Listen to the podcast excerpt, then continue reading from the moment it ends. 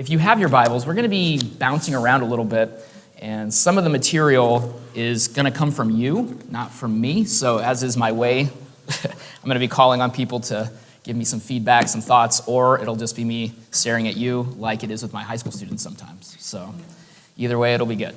Uh, if you would bow your heads with me, let's pray. Lord, we just want to thank you um, that you have revealed yourself in your word, your will, your character, your nature that we have so much more um, to go off of than the, than the people of most of the world. Help us, Lord, to be able to take what we do know and do something with it that would change our lives into the image of your Son, and in doing so, to bring your kingdom on earth. In your name we pray. Amen. All right, so uh, we're going to be taking a look at the, the subject of wisdom and understanding God's will. It's one of those kind of categories that it can go very, very broad and very, very deep very quickly. And one of the, the times in my life where I really struggled with understanding God's will for me was right around 23, 22. Like I was just about to graduate from college, and at no point in my life was I more confused about what I'm supposed to do, deciding God's will for me. You know, and um, we could talk about God's will in the macro, you know, like what is God's will for Ukraine or what is God's will for these big things. But I think for most of us, when we think about God's will for life, we really usually try to think about it on our own, for ourselves. What does God's will look like for me? What does He want for me? What choices are laid out before me that I should pursue? And so, as a young man, I was on the edge of making big decisions, and you can take a guess as to what are the two major decisions that most young people have to make at around the age of 23 job, career, and relationships. Yeah. It's like, it's pretty funny that everyone nails those two right off the bat. And um, that was a difficult place for me um, because I really wanted to do, to do what God wanted me to do. Uh, I really didn't want to pursue my own, my own will, what I wanted. I really wanted to walk in His ways, which on one level is very noble. And I'm going to make a case that there was another part that was fairly selfish, but we'll come back to that. And so I had a decision to make. Uh, and my uncle, who was a pastor in Pennsylvania, offered me a associate pastor youth position with him. And I love my uncle to this day. He's a great guy. And working with him would have been great, except there was like this part of me that was unsure if that was what I was supposed to do. And I had no peace about taking that. So that was like in July. I had just graduated from college and I decided not to take it. And then Dee Hoyam calls me up and says, uh, We're a small Christian school far, far away from where you live. Would you be interested in coming for an interview? And I was like, I guess I'll come to it for an interview, but I have no desire to teach. And so I drive in the building, you know, take a look around, and she offers me the job that day. And I said, Give me a week to think about it. I called her back a week later, left a message saying, I think I'll take it. And then, and I tell the high schoolers this, almost immediately, I almost called her right back and said, Just kidding. Like, I cannot possibly. I cannot possibly take this job in August. You know, school starts in three weeks. I am so not ready for this. Uh, and that was tough. And then the other major decision I had to reach was do I marry my high school sweetheart? Her last name was Christian, for crying out loud. Like, does, does it get any more difficult? And so those are my two big decisions. And obviously, I decided to stay at Upton Lake. Been here for a while. And I decided to break off my engagement with my fiance, whose last name happened to be Christian. And for a whole year, I wrestled with Am I at all where I'm supposed to be? Am I at all where I'm supposed to be? And then, as many of you know, a year later, Melody shows back up into my life, and we've been dating ever since. So, just lost my mind. One second. I'm into play, right? We all want to know God's will, but part of me wanted a magic eight ball. Part of me wanted a directional place so that I could take decisions and not have to worry about the consequences, not have to worry that I made the wrong decision, to be pain free, regret free, to have everything kind of like lined up. And if I was walking in God's will, that's what I was kind of hoping for. And on one level, that's kind of selfish, right? Because it's like, it's really about having an easy life. And I knew that if I made a bad decision, whatever that would be, that it would make my life more complicated. And as, as I've grown in my faith, one of the things that the, the scriptures are very clear on from like chapter two of Genesis on is God is not so much concerned with making the decisions for us as to creating in us people who can walk with Him faithfully, who can be guided by Him step by step, not year by year, not trajectory, what's God want for me 20 years from now, but can I walk in his path today? And he's creating in us people who can do that, who can walk with him. And one of the things that's remarkable and that we're slowly starting to see is that his ability to give us guidance does not often come the way we expect. We wish for a magic eight ball, right? It's like, should I do this? Shake it up, you know, and then you get your answer, and then you shake it till you get the answer you want, right? That's how many of us operate with that. But what if God's will is actually not so much a destination as a relationship? What if that's what he's actually shooting for? And so we're going to take a look at the will of God, and we're going to be bouncing around some scriptures to, to kind of discover some of those things. But what I'd like you to do is, if I had more time, I probably would have given you a handout. I want you to, for like 30 seconds, I want you to think about a pretty big decision that's on your heart and mind right now. A, a, a decision that you're just a little bit unsure of. And I want you to write that down somewhere, margin of your Bible, on an old set of notes, on your hand, in your mind. And I want you to hold on to that thought as we work through this and see if God might give some guidance and clarity, maybe, as you think about that big decision that you're not sure what God wants for you. All right, so I'll give you 30 seconds to think about that before we take a look at what God's will is.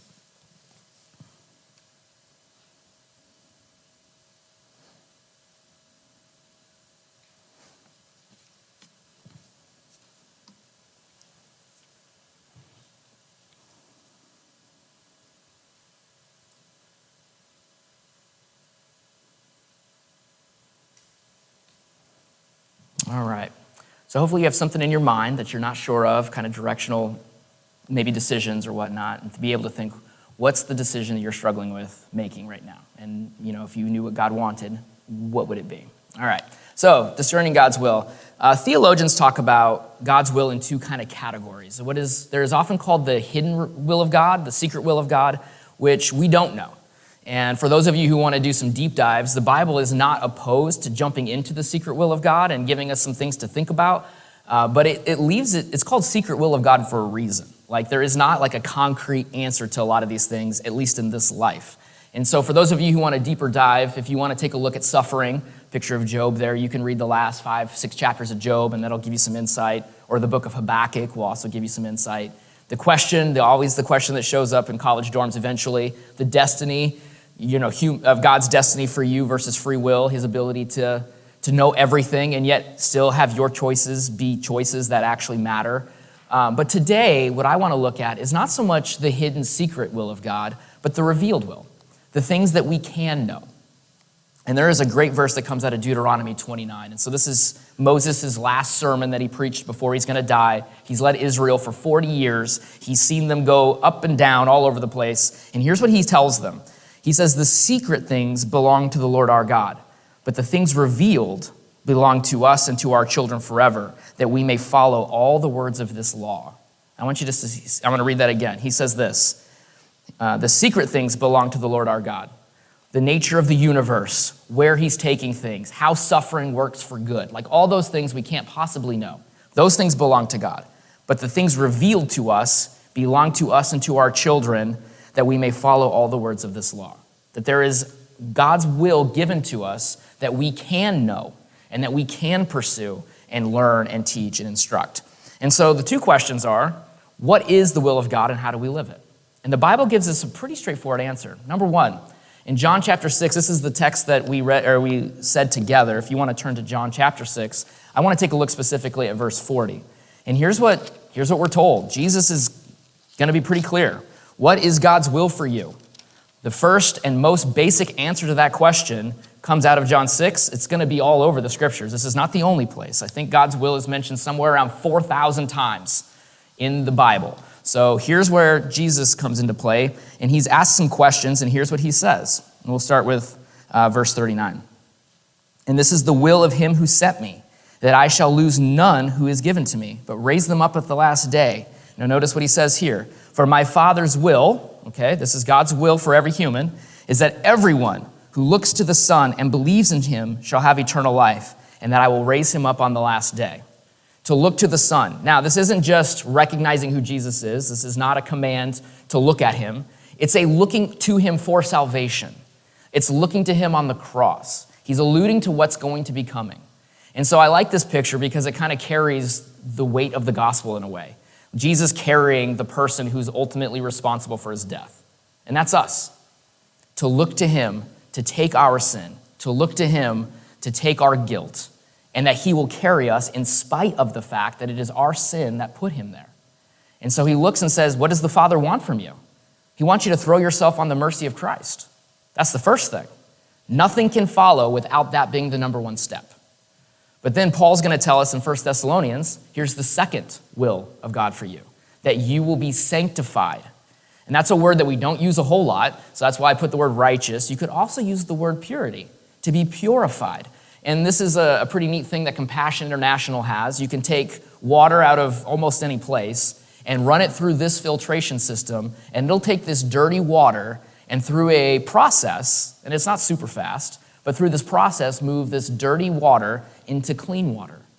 And so Paul tells us in 1 Thessalonians the second thing that God's will for you is is to become more righteous, to be purified of the evil that's within us, and through the process of sanctification, allow my sin to be cleansed from me and to be more like Christ in my actual life.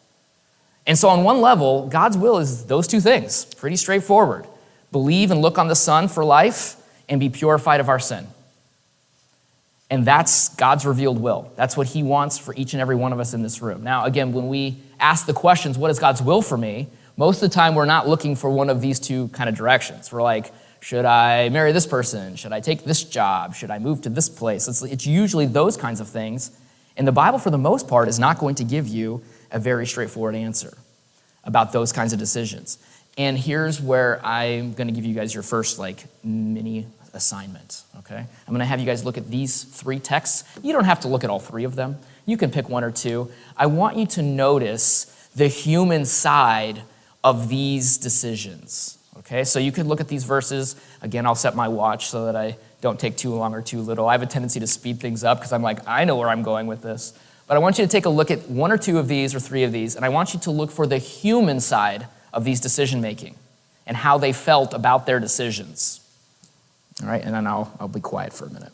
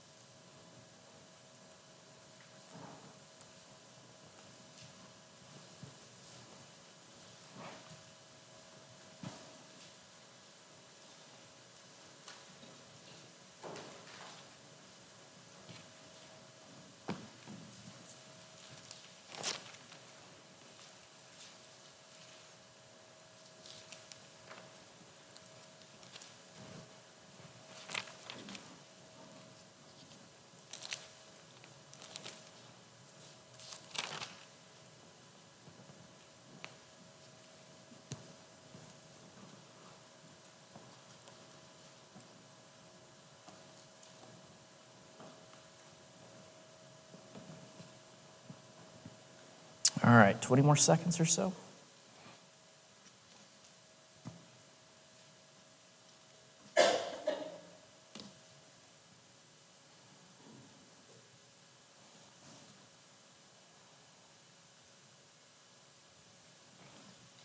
One thing that the Bible does for us is it gives us some very real pictures of real people making real decisions. And two of these are decisions made by Paul and one of them is the first church council. Like Acts 15 is not a small passage. It's the first time the church got together and had to make some pretty serious decisions that would lead to some very far reaching consequences depending on the way that they were made. So they're trying to make some decisions. And what do you notice about some of the language choice of how they're making these decisions? Like, how confident do they sound? Kind of confident, but how many of them are like, I know God's will is? None. They don't, I mean, even in the Acts 15, which again is a church council deciding if Gentiles have to become Jewish, all right, it's a big decision. And notice the language choice of Acts 15. What does he start with? It seemed good. Like, don't you want a little more like concrete answer than it seemed good to us? And then, of course, luckily for us in 15, and to the Holy Spirit. You know, I can just throw that in there. It seemed good to the Holy Spirit too, and we're in agreement with Him. But notice the language. It seemed good to us, not an absolute confident thing. What about the Philippians 2? Paul's in prison, he has a friend. What's he say?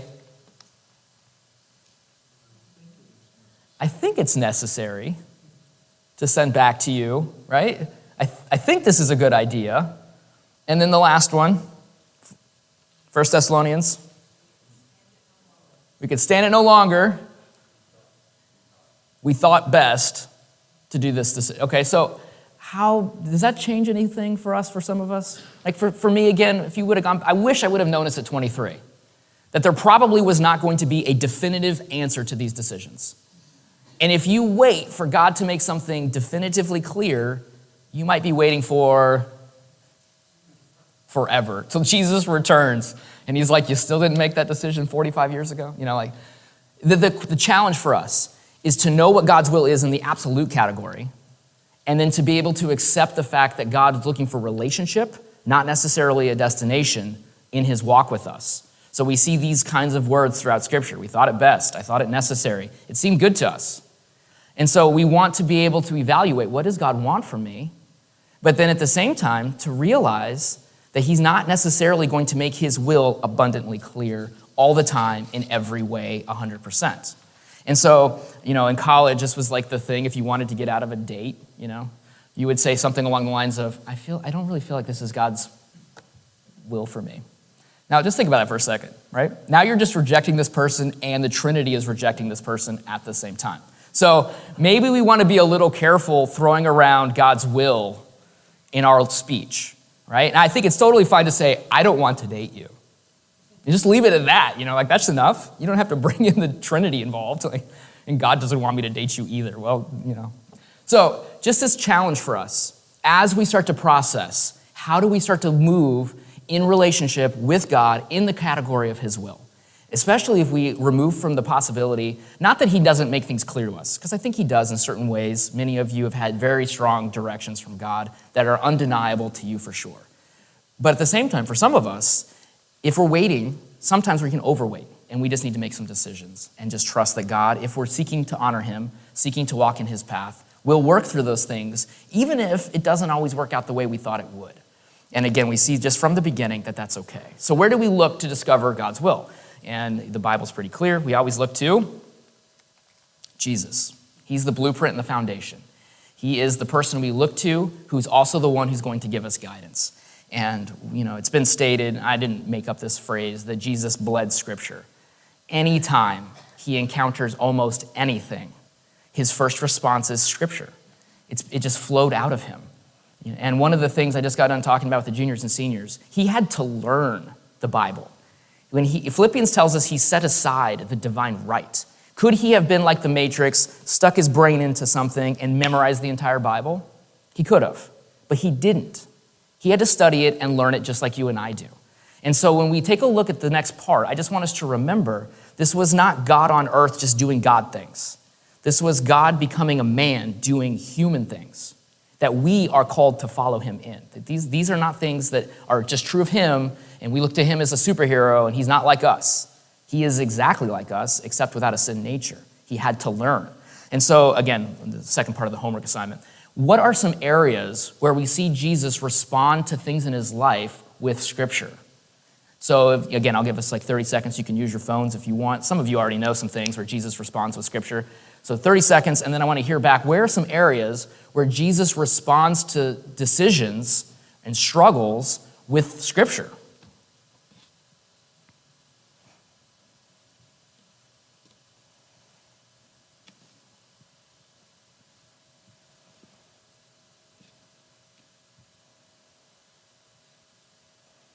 All right, go ahead and shout some out. Where experiences and times where Jesus experiences either joys, troubles, and Scripture just, just flows right out of them.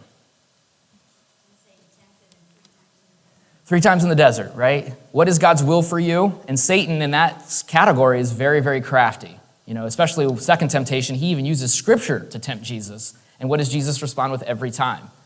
It is written, and then he quotes out of Deuteronomy every single time. When was the last time you experienced a severe temptation and scripture was the first thing that popped out of you? It's a little bit convicting for me personally, right? Experience, we think it's an issue of willpower, we think it's an issue of distraction. What if it's an issue of scripture? So when he, Jesus is having to make these decisions about what is God's will for him, scripture. Give me, we'll just go with two more. Give me two more categories of times in life where Jesus responds with scripture.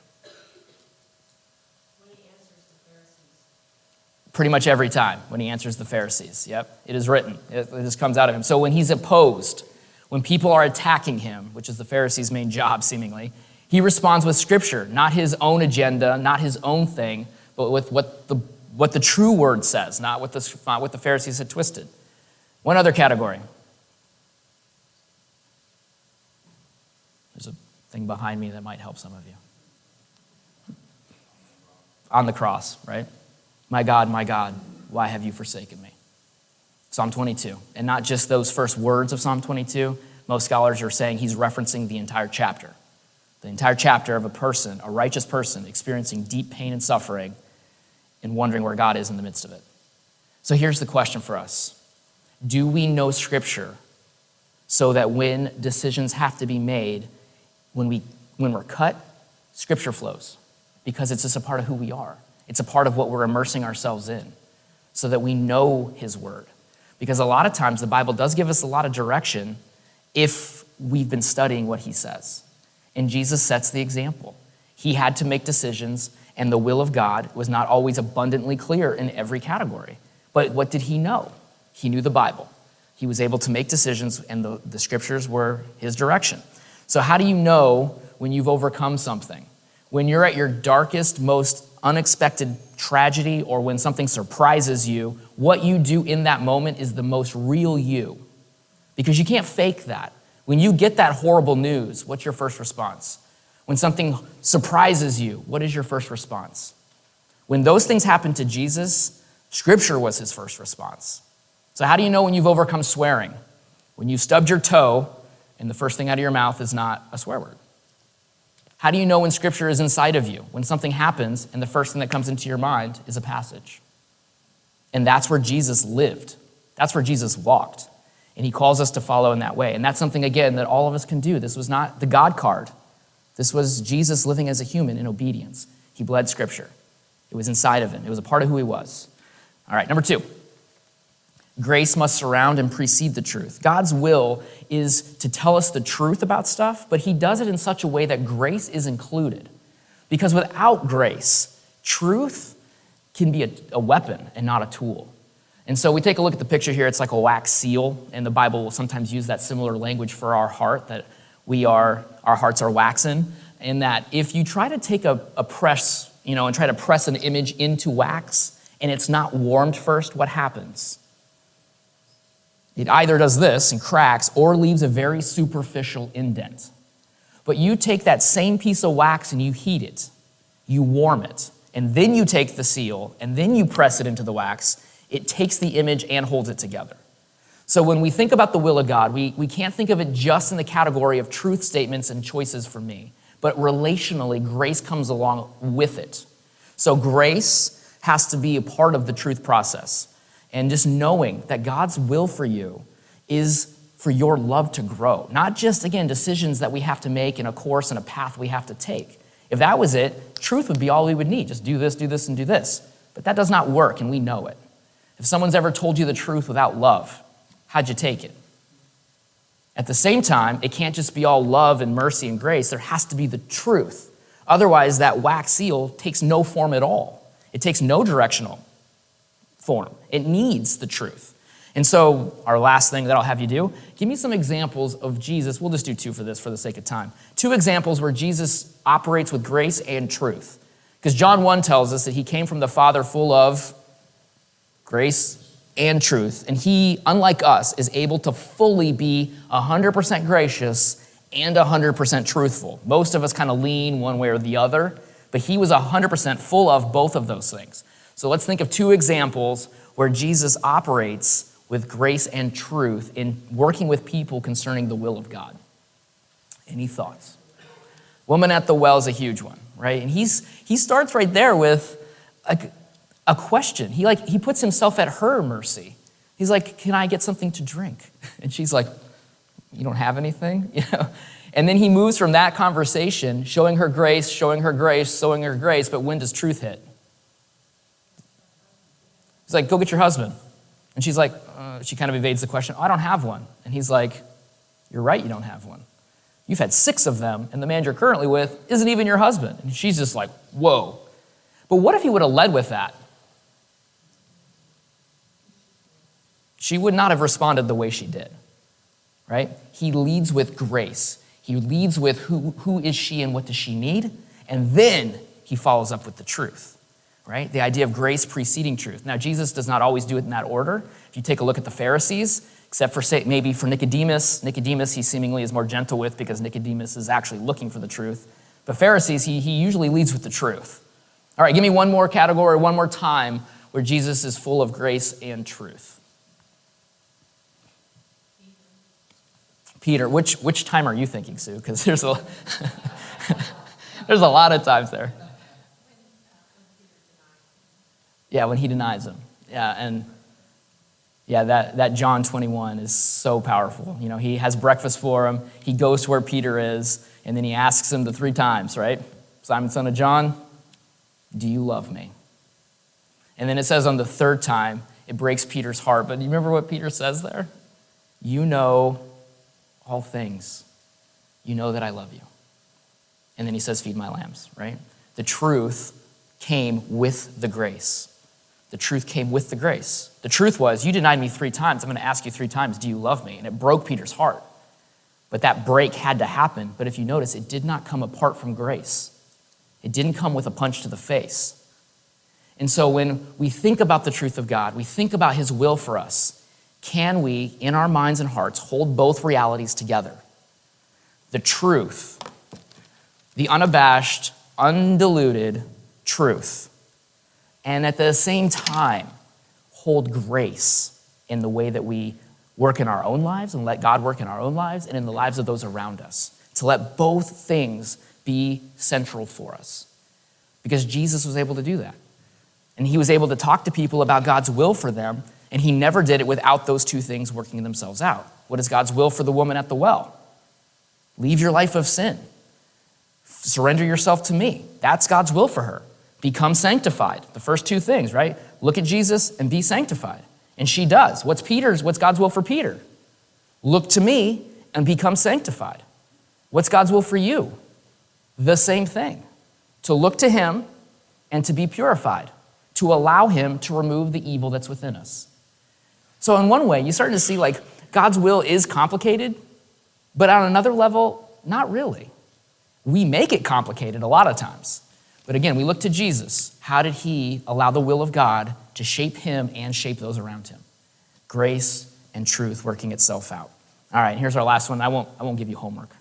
The last one is Jesus is perfectly able to follow God's will, and because he perfectly followed God's will, God turns his back on Jesus. In Jewish thinking, heaven, the concept of heaven is a little bit different for them. And it came very early in their own history. You know, when we think of heaven, we think heaven's way up there where God dwells, and I'm on earth way down here, and there's this huge void between the two. But the Jewish concept of heaven was, was changed. And so, with Jacob, if you remember the story of Jacob in Genesis, he's fleeing from his brother who's trying to kill him. He goes into the middle of a desert he has this vision of, of, the stairway between earth and heaven, if you remember that story, and he sees angels going up and down. And if you remember, here's what he says Surely the Lord was in this place, and I was not aware of it. This is none other than the house of God, the gate of heaven. And here's what Jacob realized, and here's what Joshua realized, and here's what the temple and the tabernacle shows. Wherever God is, is heaven. Wherever he is, that's, that's, that becomes a sacred, holy place. And so Jacob was like, I didn't think of this desert as a special place until I realized that God was here. And the tabernacle is just a tent until what? Until God meets his people there, till his presence goes there. Same with the temple. The temple is just a bunch of stones until his people, until his spirit meets with his people there. And you become, and I become, the new temple, the new place where God dwells. And that's a crazy thought for another sermon for another day. But here's what I want us just to think about. When God is working with Jesus on earth, they were walking side by side the entire time. So when they were interacting, it wasn't like how I think of when I call my dad who lives in Virginia. Right? I can call him on the phone, he may or may not answer. There's like, you know, hundreds of miles of distance. It's much more like my kid in the same room talking to me, interacting with me in that way. And so here's my final point as we think through the will of God in our lives. When, when Jesus finds himself following the will of God, God's will is what for him ultimately? To die, to be abandoned by the Father. That is God's will for him. And God's will for us is to allow that to happen in our place. And just to like let that whole situation sink in a little bit, right? The, the pain of a father turning the back on a kid is pretty bad, right? And we have a picture here of a dad who's just distracted, he's busy, he's got his own thing going, the kid. And I, you know, we've all done this, unfortunately. We all have things we have to do, and our kids need our attention, and we just couldn't give it to them. But here's the imagery that I want us to kind of settle with. When Jesus follows the will of God, God turns his back on him, not in this kind of a way. But I used this imagery in the, in the high school a little while ago. You know, just this idea that if, if I was looking at Cademan outside of my house, and suddenly a group of thugs come, come down the road and they begin to pound him into the ground with bats. And I'm watching this scenario happen and I decide to go into my house and close the door. That's the Father's decision in this case. Now, Jesus willingly goes outside to be beat by the thugs. So, again, we have to throw that category in there. It wasn't like Jesus um, didn't have a choice in this or didn't want to do this. But even in the Garden of Gethsemane, what is he asking? If there's another way, let's do that. But at the end of the day, not my will, your will. And so when God turns his back on Jesus on the cross, it's not like my dad hanging up on me in Virginia, as sad as that would be. It's like watching your son go through something like this, and then you turn your back and you go inside and you close the door. Now, why is that part of the gospel message for us? And how does that help us with the will of God? And here's how it helps us Jesus had God turn his back on him when he needed him the most, so that we, broken, sinful people, will never be separated from God for those of us who throw our faith in him totally. He will never turn his back on us, which means even when we make decisions that are destructive and against his will, he won't leave you. His will for you is to continue to work even in, even in your failures even in your brokenness, even in the areas where we don't do what we're supposed to do. Because Jesus followed God's will. There's a picture that's coming eventually. Jesus followed God's will perfectly and received serious negative effects because of that. And we who can't follow God's will are able to then have his righteous life. The blessing that goes for Jesus goes to us. And that's the power of being able to say, Jesus, what is your will for me? I know what you did for me. Help me now live with you as the center. And that the Father was willing to go through all of this and let the Son go through all of this so that we now have an opportunity to submit ourselves to Him. All right, so the last question I have for us this morning. Let's see, does the slide work? Sam, if you could click to the next one, maybe two, mm, one more. Perfect. What is the point of the will of our will? If you think about how much evil has been done because humans have the ability to make choices, right? How much evil has been done in the world around us? How much evil has been done to us personally? And we can flip the script a slightly. How much evil have I done to other people? Because I can. Why would God give us a will to walk away from Him and hurt other people and do all the destructive things that have been done in the world? And the question is a difficult one on, on one level. But here's what we are told, right? In Scripture, Adam and Eve had a choice because God is looking for people who want to walk with Him willingly. Because what do we call that? Love, right? If love is forced, if, you know, in some places in the world, it's, you know, people really do force marriages on people. Not in America, but in other places for sure. And that can happen. Like, you can make a person walk with you. if you're strong enough, if you have enough power. You could chain a person to you figuratively or literally. But is that love?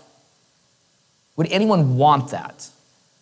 And I think anyone who's living for love as the greatest good would never want a person who's forced to love them back because that's not really love. Love is a choice given, freely given. At the same time, in order to choose to love God, what must there be? The choice to not love Him, to turn away from Him. And one of the things that Scripture is pretty crazy about is that the will of God is to have us choose to align our will with Him, to walk with Him. That is the one gift we can give back to God. He gave us everything. He gave us our life. He gave us His Son. He gives us eternal life. He removes our sin. He gives us the strength to get up every day. He gives it all. And what can we give back to Him? Our will. Our will is the thing we can give back to Him every day. To choose to submit ourselves to Him, to choose to limit and give over what I want for what He wants as an act of love. Because again, what if God's will is relational and not destination? What if that's what He's looking for? You walking with Him, me walking with Him every day. And if that's the case, then maybe the direction of our questions would change a little bit. Maybe it's not what do you want me to do? Maybe it's who do you want me to be in this situation, in this tough place I don't know? So go back to your question at the beginning the question of if you, whatever tough decision or decision you're not sure of how to make. What would God possibly be wanting to change in you because of that difficult choice? What way could that difficult choice actually help you walk with Him, look more like Jesus? Rather than getting the answer that you want, what if the question is, how could that difficult decision shape your character into the image of Christ? And what if that's his actual goal for you, not so much the answer to the question? Would that help? I kind of hope so. and I know we want answers. I know we want to know where to put this or go where, do this. But again, what if the goal is walking with him as Jesus walked with the Father? And not every single decision was clear to Jesus. And sometimes it was very clear to Jesus, in part because of his walk. So, love demands everything and expects nothing, right? That weird paradox of love. Can we walk with Christ in that way and love him and give him the one thing that we have the ability to give him back? Is our, our choices and our will to be able to submit to him and to say, Jesus, I trust your way over my way, and I'll take what you give me as long as you stay with me. And because he went to the cross, we know he will answer that prayer. He will stay with us through it all. Let's pray. Lord, your will is a paradox. It's a mystery to us that you give us the ability to make decisions, and yet you know everything and have a plan that you're working so far beyond what we could ever understand. But Lord, I thank you that you did all the things that you did. You submitted your will to the Father in order that we have the opportunity to submit our wills to you. Because without you going to the cross, we would never be able to come to you at all. There would be no way. But now there is a way, and it is through the cross. And I pray for each of us, Lord. And I know there's many tough decisions that have to be made, many places where we stand, we don't know the next step. And we know, Lord, that you will give us guidance one step at a time. But more than that, we pray that you would draw near to us, that our heart would be in line with you, and that we would love you more through this situation, uh, and that by your grace you would give us what we need. In your name we pray.